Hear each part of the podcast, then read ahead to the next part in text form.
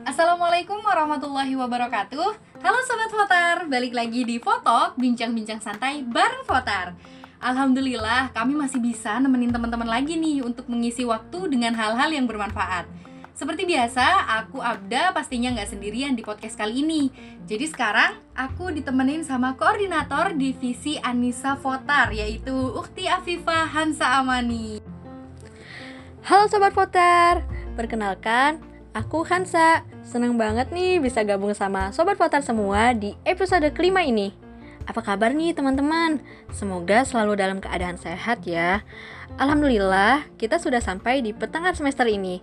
Mungkin di antara teman-teman ada yang akan midterm ya setelah mid break seminggu ini. Tetap semangat ya. Semoga perjuangan kita dalam menuntut ilmu diterima sebagai bentuk ibadah dan diridhoi Allah. Amin. Amin, bener banget tuh. Kita emang harus tetap semangat. Insya Allah semester ini dapat terlewati dengan baik dan dengan hasil yang baik pula. Amin ya teman-teman. Oke, jadi pada foto episode kelima ini kita akan ngebahas seorang sahabiah yang merupakan saudari dari istri Rasulullah Shallallahu Alaihi Wasallam yang bernama Aisyah binti Abu Bakar.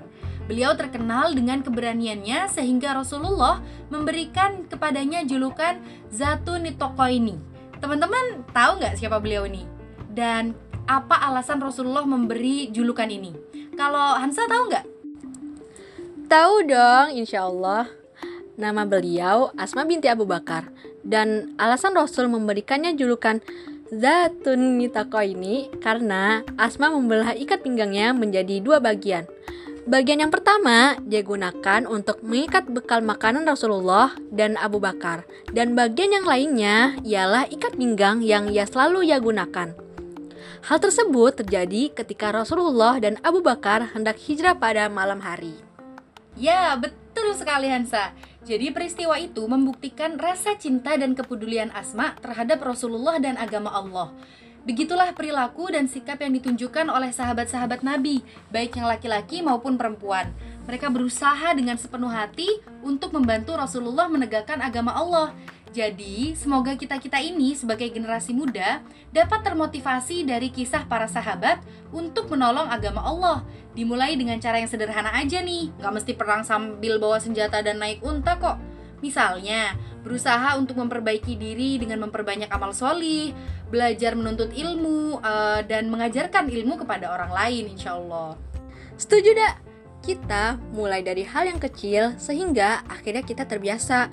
Barulah kita lanjutkan dengan hal-hal yang lebih besar. Yuk, kita lanjut lagi ke kisahnya Asma. Seperti yang udah kita sebutkan tadi, bahwa Asma adalah saudari dari Aisyah, tapi hanya dari pihak ayah, karena mereka memiliki ibu yang berbeda. Jadi beliau lahir di Mekah dan usianya lebih tua 17 tahun dari Aisyah. Ibunya Asma bernama Kutailah binti Abdul Uzza dan suaminya adalah Zubair bin Awam yang merupakan teman semasa kecilnya. Zubair merupakan sahabat Rasulullah, begitu pula ayahnya Abu Bakar. Zubair dan Abu Bakar merupakan sahabat terbaik Rasulullah yang dijamin masuk Masya Allah, keren banget ya Asma. Beliau dikelilingi oleh orang-orang yang tak diragukan lagi kesetiaannya terhadap Rasul dan agama Allah.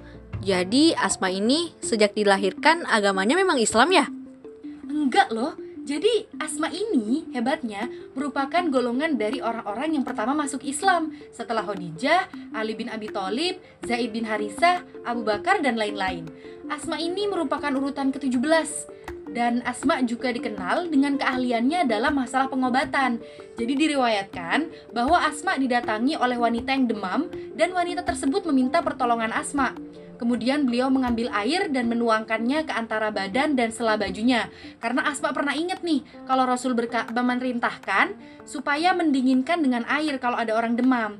Jadi, Asma ini juga ikut mengobati para prajurit yang membutuhkan pengobatan ketika dalam perang Yar. Masya Allah, luar biasa ya Putri Abu Bakar ini. Berarti peristiwa tersebut juga membuktikan ya bahwa persepsi orang yang menyatakan bahwa Islam mengekang perempuan dan membuat mereka tidak bisa berkembang itu salah ya. Hal ini dapat disangkal dengan peran Asma dalam membantu para prajurit di medan perang. Rasulullah tidak melarangnya melakukan hal tersebut. Jadi, dapat kita simpulkan bahwa Islam berlaku adil baik kepada laki-laki maupun perempuan. Benar sekali. Yang membedakan kita hanyalah kualitas ketakwaan kepada Allah. Jadi, semua orang dapat menjadi orang yang bermanfaat dengan standar kata bermanfaat yang sesuai dengan syariat Allah gitu. Nah, lanjut lanjut aja ya. Uh, Asma telah masuk Islam, begitu pula dengan ayahnya Abu Bakar. Tetapi ibu Asma masih seorang musyrik. Abu Bakar telah menceraikannya pada zaman jahiliyah. Jadi suatu hari Kutailah ibunya Asma datang ke Madinah karena beliau rindu dengan Asma dan ingin bertemu dengannya. Beliau membawa berbagai hadiah untuk Asma. Kemudian Asma merasa ragu untuk menemui ibunya juga untuk menerima hadiah yang dibawa oleh ibunya. Karena Kutailah adalah seorang yang musyrik, maka Asma pun menanyakan hal ini kepada Rasulullah. Oh, jadi setelah menanyakan hal ini kepada Rasulullah, beliau pun mempersilahkan Kutailah untuk bertemu dengan Asma. Dan Asma juga boleh menerima hadiah yang dibawa oleh ibunya. Kejadian ini merupakan sebab turunnya surat Al-Mumtahana ayat ke-8 sebagaimana yang tertulis dalam tafsir Al-Azhar juz 28 yang ditulis oleh Profesor Dr. Hamka. Oke, aku bacain ya artinya. Oke. Uh, dari ayat ini yaitu Allah tidak melarang kamu untuk berbuat baik dan berlaku adil terhadap orang-orang yang tiada memerangimu karena agama dan tidak pula mengusir kamu dari negerimu. Sesungguhnya Allah menyukai orang-orang yang adil. Jadi, dalam penjelasan tafsir ayat ini dijelaskan bahwa Allah tidak melarang pemeluk agama Islam atau pengikut Rasulullah untuk berbuat baik, berlaku adil, dan berlaku jujur kepada golongan lain seperti Yahudi, Nasrani, musyrik, selama mereka tidak memerangi pemeluk agama Islam atau mengusir orang-orang Islam dari kampungnya. Nah, dan menurut Profesor Dr. Hamka, kejadian Kutailah yang bertemu dengan Asma itu berlangsung setelah terjadi perdamaian antara Rasulullah dengan kaum Quraisy. Setelah perjanjian Hudaybiyah, ada orang-orang dari Mekah yang datang menemui keluarganya yang telah hijrah di Madinah. Di antara mereka adalah ibunya Asma, yaitu Kutailah tadi. Jadi dapat kita simpulkan ya teman-teman, bahwa Islam tidak melarang kita untuk berbuat baik kepada siapa pun, walaupun orang tersebut beda agama dengan kita, selama mereka tidak memerangi pemeluk agama Islam atau mengusir orang-orang Islam dari kampungnya. Benar banget, Dak. Tapi perlu diingat ya, kita juga perlu berhati-hati ya teman-teman dalam bermuamalah atau berinteraksi dengan orang yang berbeda keyakinan dengan kita. Kita boleh banget berbuat baik kepada siapa pun, tapi kita juga harus memperhatikan perbuatan kita. Jangan sampai perbuatan yang kita anggap baik seakan-akan mencerminkan bahwa kita mendukung atau menyetujui keyakinan yang dianut oleh agama lain. Perbuatan yang kita lakukan harus sesuai dengan syariat Islam maka kita harus semangat untuk terus menuntut ilmu agar dapat mengetahui mana yang benar dan mana yang salah dan menjalani kehidupan sesuai dengan apa yang Allah ridhoi bukan sesuai dengan apa yang manusia ridhoi. Duh, Masya Allah bener banget dan aku setuju banget tuh sama itu. Nah, jadi uh, oke okay, selanjutnya kita akan ngebahas nih tentang kehidupan rumah tangga Asma binti Abu Bakar. Teman-teman pasti penasaran kan? Oh pastinya dong. Jadi kisah rumah tangga beliau ini sangat bermanfaat untuk diketahui para jomblo atau yang di tahun ini akan melepas masa jomblonya hmm. ataupun yang udah punya pasangan halal. Masya Allah. oke kita mulai aja ya dak. Oke sobat votar. Jadi seperti yang udah kita sebutkan sebelumnya, bahwa Asma menikah dengan Zubair bin Awam.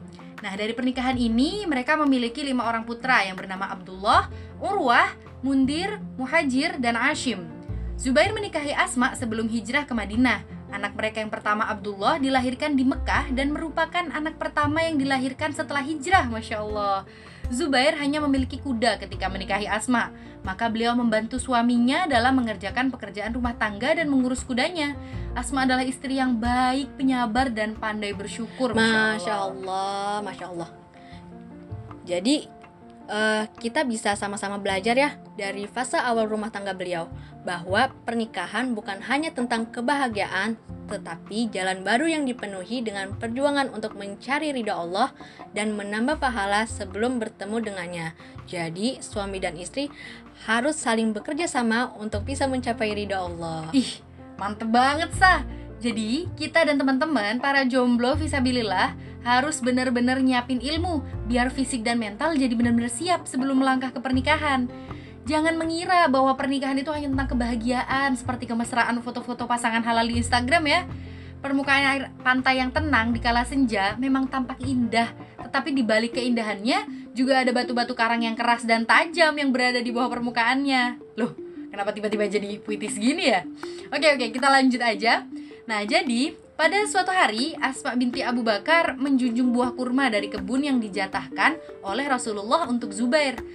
Kebun itu sejauh 2 per 3 farsah. Pokoknya ya kalau diukur zaman zaman sekarang sekitar 8 km lah ya Nah, kebayangkan capek banget kalau jalan kaki sambil ngebawa kurma sejauh itu, apalagi beliau ini perempuan. Nah, kemudian ketika di perjalanan, Rasulullah dan beberapa sahabat bertemu dengan Asma yang sedang menjunjung kurma.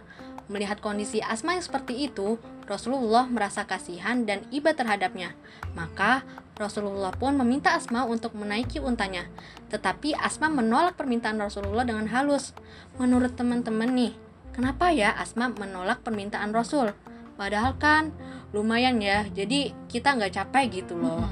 Apa karena Asma segan dan tidak mau menyusahkan Rasulullah? Kamu tahu nggak ada? Apa sih alasan Asma menolak permintaan beliau? Wah, nggak tahu tuh sapan.